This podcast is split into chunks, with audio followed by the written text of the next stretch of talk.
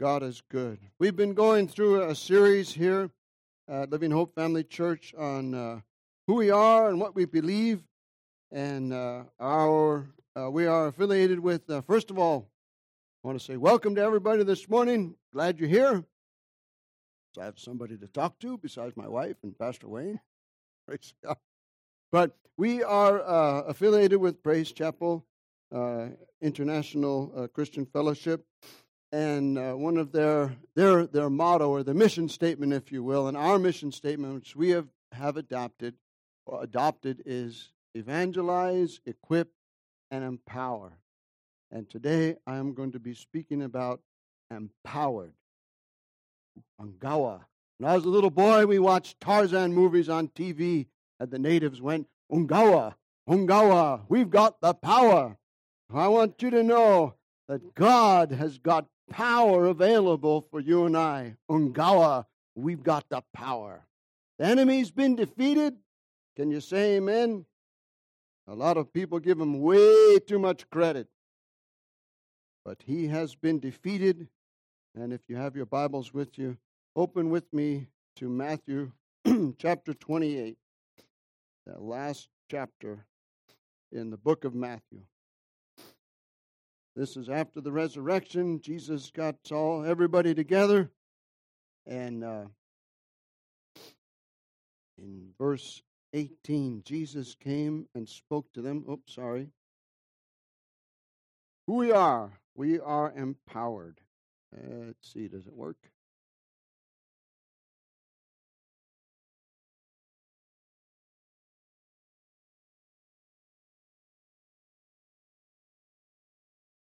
Okay. Well, if it's not up there and you have your Bibles or your phone, you can read it. Jesus said, came and spoke to them, his disciples, those that believed. Can you imagine? Think about this. Jesus was dead and he came back to life. And here he is standing before his disciples. Hi, guys. You think they would be just, oh, wow, it's Jesus. What would you experience if someone you loved came back to life. Can you imagine what's in their hearts? Just imagine this. And here's Jesus standing before them. He says, Guys, girls, everybody, all you guys, listen up. All authority has been given to me in heaven and on earth. Jesus is saying, I've got the power. So I want to look at in the new, in the King James it says uses the word power. All power has been given to me in heaven and on earth. I have a new King James, all authority. This uh, word is a Greek word. How many know the New Testament was written in Greek? Anybody? There's one, two, three. Okay, the New Testament was written in Greek because Alexander the Great conquered the known world of his day. This word power is the Greek word exousia. How many know, uh, ever hear that word? This, this person exudes confidence. Somebody walks in the room. He, he has, he's got this essence about him, so to speak. I heard a story of about a guy that uh, uh, they sent him back east to fix a problem, and uh, he's, they, the guy was about 400 pounds. So when Mr. 400 pounds came in the room, everybody noticed and paid attention because you don't want to mess with Mr. 400 pounds. So this is the word exousia, power. According to Strong's, uh, ex, no, Strong's concordance, exhaustive concordance, it means the sense of ability. He can do whatever he wants. This is Jesus we're talking about here now, though. He can do anything he wants. He's got privilege. It's a force that he has. It's not the force that they have in Star Wars where they can, you know, use their powers. And this is genuine power. This is genuine force. This is an ability to get stuff done. It's a capacity. Um, there's a lot of buzzwords in business today. I uh, subscribe to several magazines so I can try and understand. Uh, uh, I'm in a leadership position where I'm at, I'm trying to understand how to influence people and lead them. And one of the buzzwords is, uh, you know, what's our core competency as a as a as a company? You know, we want to have an advantage over the competition. So, what's our core competency? Jesus has got total competency. Can you say amen? He can do whatever he wants. It also means freedom or mastery. And as a side, uh, it also it uh, means uh, a, a magistrate. It also means a superhuman. How many know Superman don't have anything on Jesus? Superman could fly through the air, but eventually Superman died. He had a weakness. He had kryptonite. Jesus doesn't have any kryptonite bugging him. It also denotes a potentate. Anybody ever hear of the word a potentate? They don't use that very much anymore in government, but a potentate is someone who commands attention. He commands people, or she, whoever the potentate is, whatever. This is a position of authority and dominion. What that person says goes, no matter what. No, as my mom used to say, no ifs, ands, or buts. Praise God. It's also a token of control. In some tribes in Africa, uh, whoever's got the stick, in some tribes here in the United States, whoever got the stick, or in, uh, in uh, Australia, whoever's got the stick does the talking. And no interrupting until you get the stick the token of authority. People are supposed to pay attention and not interrupt. it also means delegated influence. Think about that for a second. Jesus said he has the authority, he has the power, but it's also delegated. Since the Father was in heaven and Jesus was on earth, Jesus had the delegated authority and the freedom to do whatever he wanted. But as you know, if you read the Gospels, Jesus did what the Father does. So, but Jesus is also a separate uh, and independent while he was here on earth, uh, so to speak, but not. Let's not get into too much theological bandering of words here, but Jesus had authority, and he still does. It also means jurisdiction, uh, liberty, and strength. When I was uh, smaller and uh, in school, I was always one of the smallest kids in my class. I always wanted to be six foot five and 285 pounds of lean muscle. So one day, out on the job, uh, after Thanksgiving, we had been visiting, and I watched the strongman competition on TV. Went back to work, and I picked up this 16 uh, foot long uh, 20 inch or 18 inch uh, plywood and 2 by 4 form. And I could carry this. It was kind of hard. Got a hernia from it. I wasn't prepared. I didn't have the strength. And uh, it was just me and another guy. He was the foreman. He said, Don't hurt yourself. And I thought, Well, I'm not hurt. And next thing you know, I'm hurt. Long story short, I didn't have strength. But Jesus has strength. And what I'm saying is that it's available to us. In Vine's expository of Greek New Testament words, it's used of God. It is absolute and unrestricted. My wife and I subscribe to and get newsletters from Voice of the Martyrs. There's lots of countries that are restricted to the gospel. You cannot go in there and make converts, they'll kill you. But God is not restricted. So, guess what? I was amazed to see this. Over in Egypt, nobody's got cable. Everybody's got satellite dishes all over the place on their houses. So, guess how the gospel can get in there?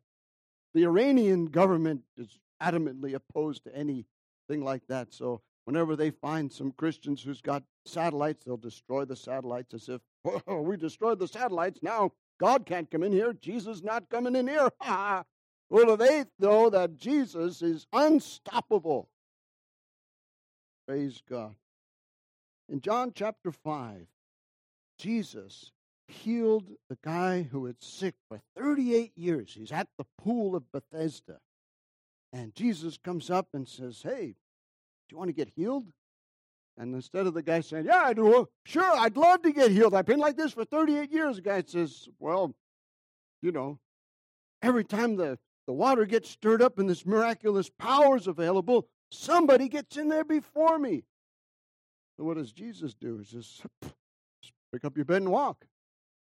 Guy picks up his bed and walks, and it's a Sabbath. Oh my God!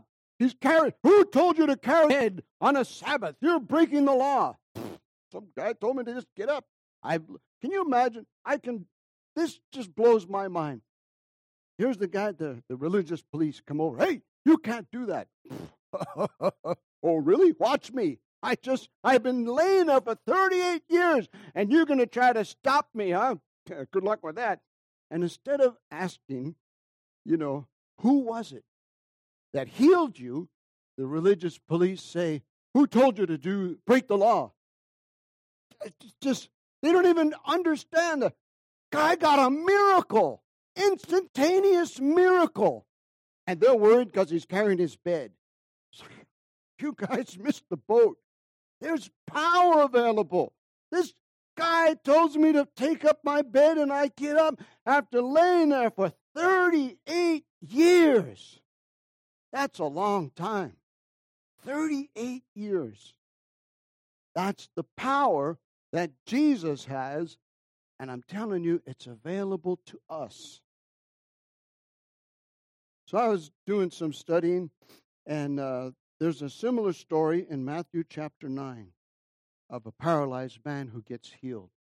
Jesus is in the house. These guys bring their friend, four guys. They have to carry the guy on a bed because he can't walk. Instead of giving him a piggyback ride or something and trying to squeeze in, carry him on a bed. Can't get in the house. They go on the roof of the house and they tear the guy's roof off. Hey, what are you guys doing? Don't we'll fix it. And they lower the guy down in front of Jesus. And Jesus sees their faith. And he says the most amazing thing that blows the religious police's mind again. He says, Son, your sins are forgiven. Oh, who is this that forgives sins? Only God could forgive sins. Never mind, the guy gets up off his bed and he's been paralyzed and he starts walking. Oh, that's illegal. Anybody know who Smith Wigglesworth was? He uh, that actually, if you can look it up on uh, YouTube, um, there's a story that he, somebody brought a dead baby and he kicked the baby across the stage and the baby came back to life. Another guy come up to get healed from stomach cancer and he punched the guy in the stomach and the guy got healed. He went to Germany to uh, have a healing crusade over there and he got arrested and kicked out of the country, I believe it was Germany, for practicing medicine without a license. Never mind, people are getting miraculously healed. Oh, that's illegal. You're not allowed to heal anybody here. Sorry. This is the mindset of some people. In any event, Matthew chapter 9, immediately after that guy getting healed, Jesus calls Matthew the tax collector. He was the IRS guy in his day. People despised him and hated him. They, He's a traitor to their country. And who reaches out to touch him? God Himself. Hey, dude, I know that people don't like you. But guess what? I'm going to go have dinner at your house. Let's have a party. And of course, this upsets the religious police too. How can you have a party with that type of person? That's the kind of people Jesus hangs out with sinners who love him back because he first loved us. So then in chapter 4 or chapter 9, verse 10, Jesus says this story. He says, You know, they criticize him. How come you don't fast like uh, us religious police guys do? Hey, the bridegroom's still here. Why is he going to fast when the bridegroom's here? And then he says, You don't put new wine into old wineskins because the old wineskins can't handle it. And he's indicating what he told Nicodemus that you have to be born again. Get the Spirit of God in you, and you get a new spirit because the old man is dead. On the way from there, uh, there's a, a guy, uh, one of the rulers comes up and says, Jesus, my daughter is sick. Come and, or she's dead already. Come and, and lay your hands on her. And this guy's got confidence. Lay your hands on her and she'll come back to life. Interesting thing is, the daughter was about 11 years old. And as they're going, the crowd's following. The woman with the issue of blood comes up and touches the hem of Jesus' garment and immediately gets healed. Guess how long she had that issue of blood? 11 years. What a coincidence. Think Jesus knows what he's doing. Can you say amen? He goes there, and he, the little girl, he raises her back to life. I can just picture the joy. It's probably their only daughter. And he raises her back to life. It's an awful thing I've heard. It's never happened to me, but I've heard it's an awful thing when parents have to bury their children. My dad told me that when my dad's passed away now, but when my brother Andrew uh, committed suicide, that we had the funeral and everything, and my dad had one of my brothers take him to the grave site a couple days later, and my dad told me I cried like a baby. I did too. But I know that I'll see him again because Jesus rose from the dead. Can you imagine the joy of this mom and dad? Their 11 year old daughter is back to life. Praise God. Matthew chapter 9 is full of stuff. Two blind men are healed on the way uh, out of town. And then in chapter 9, all kinds of stuff happens. A mute demon gets cast out. This guy begins to speak, and the people glorify God. And then Jesus goes through all the cities and villages, teaching and preaching in verse 35 through 38 of chapter 9, healing every sickness and every disease, putting the pharmacies out of business, putting the doctors out of business, putting, uh, you know, physical therapists out of business. Can you imagine that? Can you imagine the health insurance industry in this country going bankrupt because Jesus is healing everybody. All right, we don't need these doctors no more. During the uh, Azusa revival in uh, the early 1900s, there's reports that uh, some of the people that prayed, there was young people, teenagers and young adults, that praying for people. God was moving miraculously. There's reports of people having teeth grow back into their mouths. Whenever someone got prayed for that was in a wheelchair, they said, Oh, you have to take the foot stands up, put them up, and put the person's feet on the ground. If they didn't do that, for some strange reason, the people wouldn't get healed. All kinds of stuff happened. The building's gone, but there's a plaque up on the uh, signpost there on the uh, power pole. And it specifically says that this is the cradle of the modern worldwide fast growing Pentecostal movement. And I thought, what an interesting choice of words. It didn't say it's the birthplace, it said it was the cradle. Because what happens in the cradle? The baby gets nurtured, the baby grows up, and the baby goes out on their own and grows up and makes their mark on the earth. Immediately after this, Jesus tells his disciples, The harvest is plentiful, but the laborers are few pray. Pray that God raises up workers and laborers. Pray that God does something powerful in these, the last days. How many know it's been the last days since Jesus resurrected and ascended to heaven? We are in the last days. And if you look at what's going on in the world, I think it's getting closer and closer. Can you imagine Jesus? It says in the, in the Old Testament, every eye will see him. There's a report that says that there are more mobile devices on the planet Earth than there are human beings. So, with all these satellites and stuff and, and, and the internet, people are going to be able to see stuff all around the world. Just amazing. You've got cryptocurrency, you've got artificial intelligence, you've got self driving vehicles. It's going to put truck drivers out of business. You're going to be able to have your car drive you to work, and then while you're at work, your car is going to be able to Uber people all over the place. You won't even need a driver. People can borrow your car and rent your car from you while you're at work, and then your car will come and pick you up after work. It's like these are getting really weird. I remember my dad, he was an accountant. Back in the 70s, he told me in the future, books are going to be too expensive because paper is going to skyrocket in price and books will be rented on a computer. My dad was not a prophet, but he was a smart man. That's amazing. That's what's happening, Dad. Oh, wow, you were right. How many like to be right? Praise God.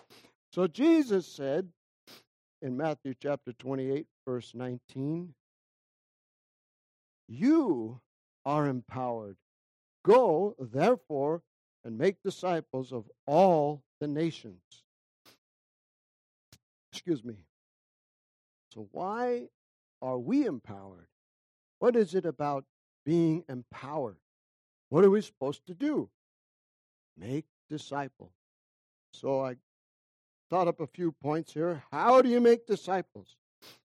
John chapter 8, verse 31, Jesus said, If, a two little letter word, if, that means so much, so much hinges on if. If you continue in my word, you are my disciples indeed. A disciple is simply a learner or a student. So, how do we make disciples? Matthew chapter 10, verse 8, while Jesus is asking them or telling them to go out and uh, make disciples because the harvest is plentiful, he said, Freely you have received, freely give. How do you make a disciple? First step, be one yourself. You have to be a disciple, and a disciple is simply a learner, someone that studies. In the Rheims New Testament uh, translation, uh, 2 Timothy chapter 2, verse 6, 15 says these words, Carefully study to present thyself approved unto God, a workman that needeth not to be ashamed, rightly handling the word of truth. Another uh, translation says, rightly dividing the word of truth. And it's the picture of, a, uh, I work in construction, it's a picture of a carpenter. He's got a full sheet of plywood and he wants to make a cabinet. He has to make careful cuts. We have a phrase or a saying that we try and instill in all the carpenters measure twice, cut once. Because if you measure once and your measurement's not correct and you cut, then you have to pay. Measure twice, cut once. Rightly handling, rightly dividing the word of truth. Back up just for a moment. John chapter 1, verse 12. In Matthew 10 8, he says, Freely you have received, freely give. Did we get what we do? So we're on verse 19. Freely you have received, freely give. John chapter 1, verse 12. As many as received him, that's Jesus, to them, Jesus gives the exousia, the power to become children of God to those who believe in his name. Adoniram Judson was the first missionary from the United States of America to go to any foreign country. It was the year 1813, right after the War of 1812. He went to the nation of Burma, which is now modern day Myanmar. He labored there for six years before he won the first convert. The same happened in Hawaii. The, the missionaries that went to Hawaii labored for years before they actually got a convert.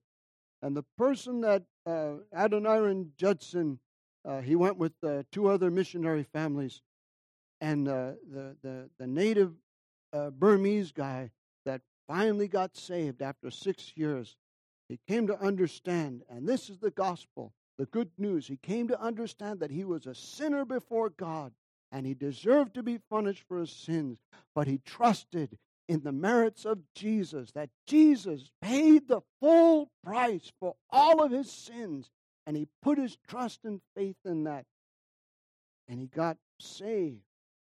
As many as receive Jesus, Jesus gives the power to become children of God to those who believe in his name, who he is, and what he's done for us.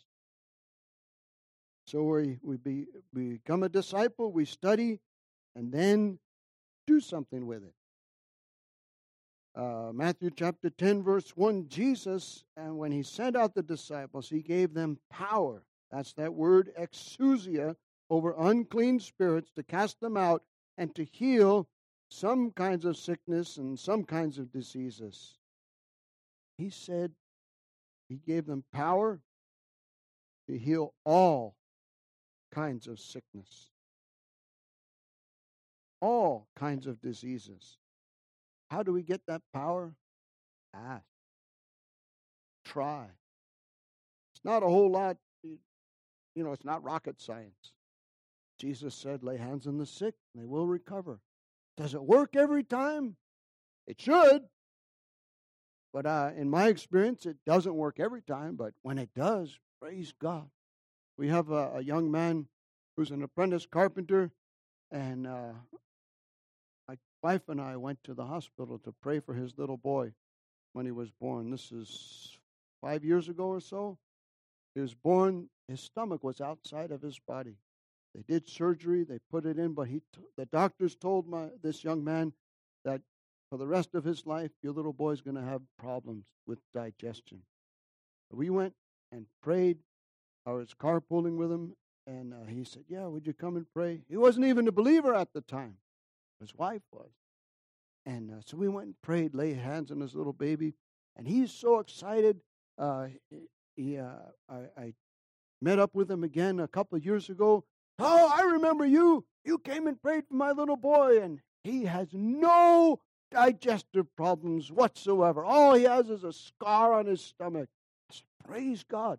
So we had a, a, Labor Day picnic here in Tucson, and he brought his little boy, and he said, Hey, look at this. Here's my son that Joe prayed for, and all oh, he's got is a scar.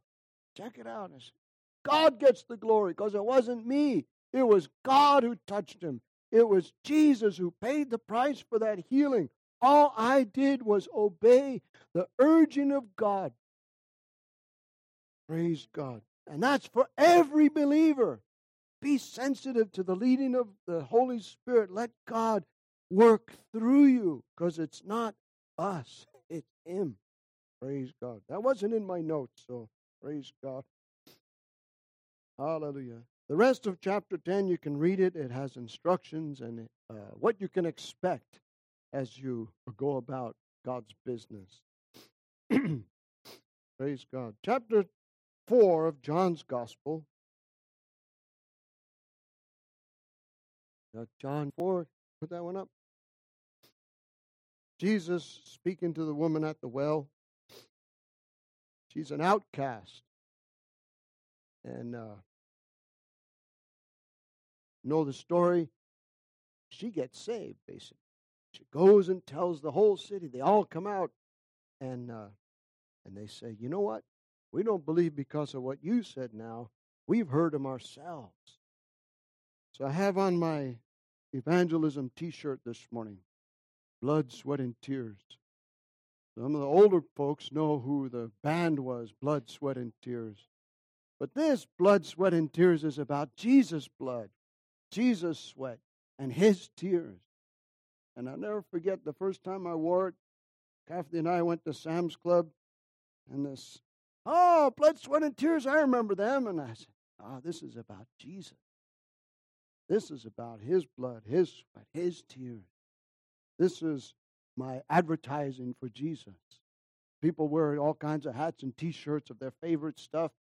Every time I go to a carpenters union meeting, I get another t shirt. I got about a 100 t shirts because they want us to advertise that we are professional carpenters but we want to advertise for Jesus. And Jesus, the, the, the disciples come as the woman's gone back to uh, town to tell everybody, because they've gone into town to get food. They come back and, uh, hey, uh, why? They don't ask him, but they're wondering, why is he talking to her? He's a Samaritan. She's an outcast. And uh, she's not like us. And uh, hey, hey, Jesus, you hungry? You want something to eat? And Jesus is so excited about evangelizing. I love to preach. I love to tell people about Jesus. He's so excited about it. He says, You guys have no idea. I'm satisfied. He says, basically, he's telling them, My food in John chapter 4, verse 34 is to do the will of him who sent me. That's what satisfies me, he's telling them. See, I'm not really hungry because I'm excited because this lady got saved. Now she went to tell everybody, and the whole town's coming out to hear. And then Jesus turns to disciples. He says, Don't you say in verse 35, there's still four months and then comes the harvest?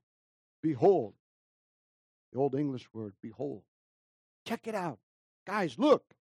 I say to you, lift up your eyes and look at the fields, for they are already white for harvest. I like the illustration of the uh, cotton fields out here because they turn white. Hey, the fields are white for harvest.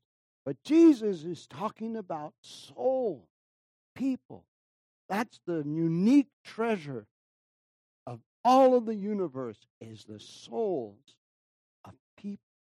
That's what Jesus is so interested in.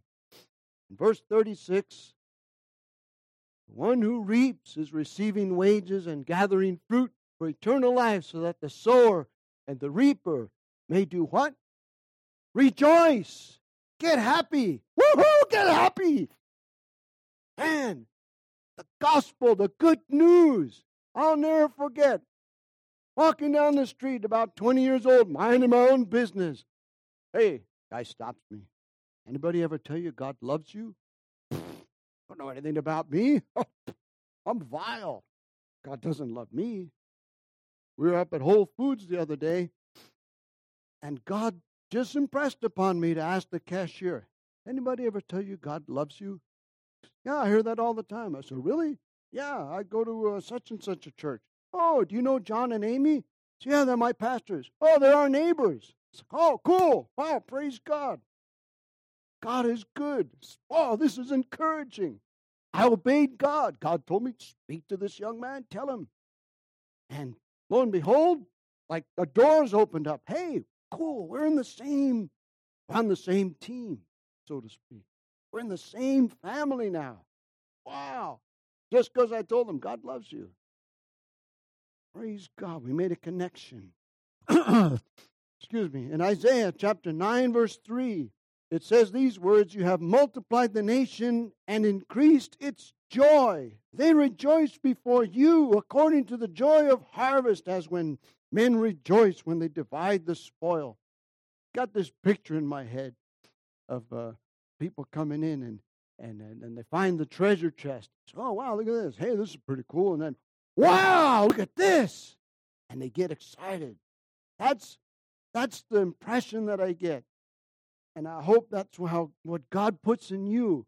When you tell somebody about Jesus, just say, God loves you. Well, how do you know? Because Jesus died on the cross for you. That's how we know. So, quickly, Romans chapter 10. I'm almost running out of time, but I hope you don't mind if I go a little over. Romans chapter 10. See if I can get this to work. Oh, I got to point it at that. Nope. Nope. Nope. Maybe Pastor Wayne, the tech guy, can help. Romans chapter 8. chapter 10, verse 8 through 11. Remember that song, What Does the Fox Say? I like this one. What does the word say? Praise God, you must be born again. Jesus said you must be born again. What does the word say? Jesus loves you. Praise God. What does it say? Deuteronomy chapter 30, verse 14. The word is near you and in your mouth and in your heart. That is the word which we preach. Kerusso we preach. That is the word. That if we confess with our mouth Jesus is Lord and believe in our heart that God raised him from the dead, you will be saved. In God's economy, you're either saved or you're not saved. You're either in Adam or you're in Christ. We'll put Christ on the right side and saved on the right side. You're either saved or you're not. And how do you know if you get saved? Because Romans chapter 10, verse 13, quoting Joel chapter 2, verse 32, says, Whoever calls upon the name of the Lord will be saved. If you've called on the name of the Lord and you believe in your heart that God raised him from the dead, God has given you his righteousness simply because you believe. Praise God. What an awesome, such a bargain.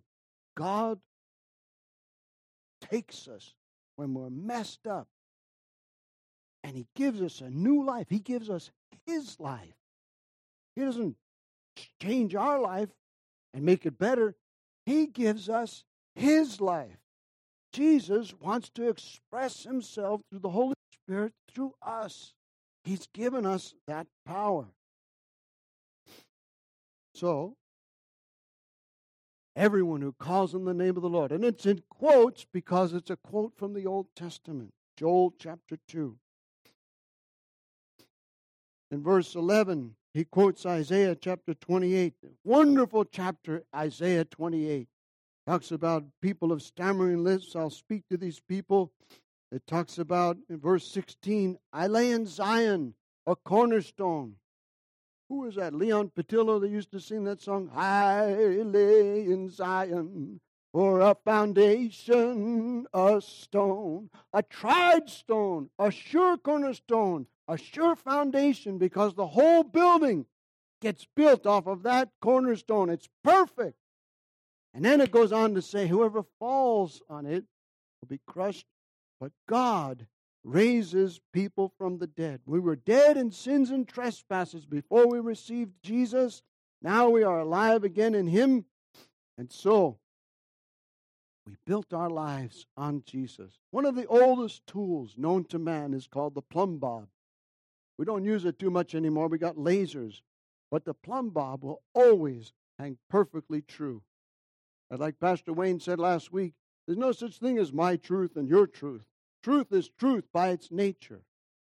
So, off that perfect stone, every life is built up because God has His own measuring. Glory to God. and when with chapter 10, verse 14 and 15, what does the word say? Chapter 10, 14 and 15. How then will they call on him whom they have not believed? And how are they to believe in whom they have not heard? How are they to hear without someone preaching? Kerusso. And how are they to preach? Kerusso, unless they are sent. As it is written, How beautiful are the feet of those who preach, evangelize the good news. Gospel. The word gospel means good news. So, just so you know, one of the goals of this little church is to grow and plant other churches and send people out of this congregation to other lands, whether permanently or temporarily, God has got a plan. And that's power. You and I have been empowered.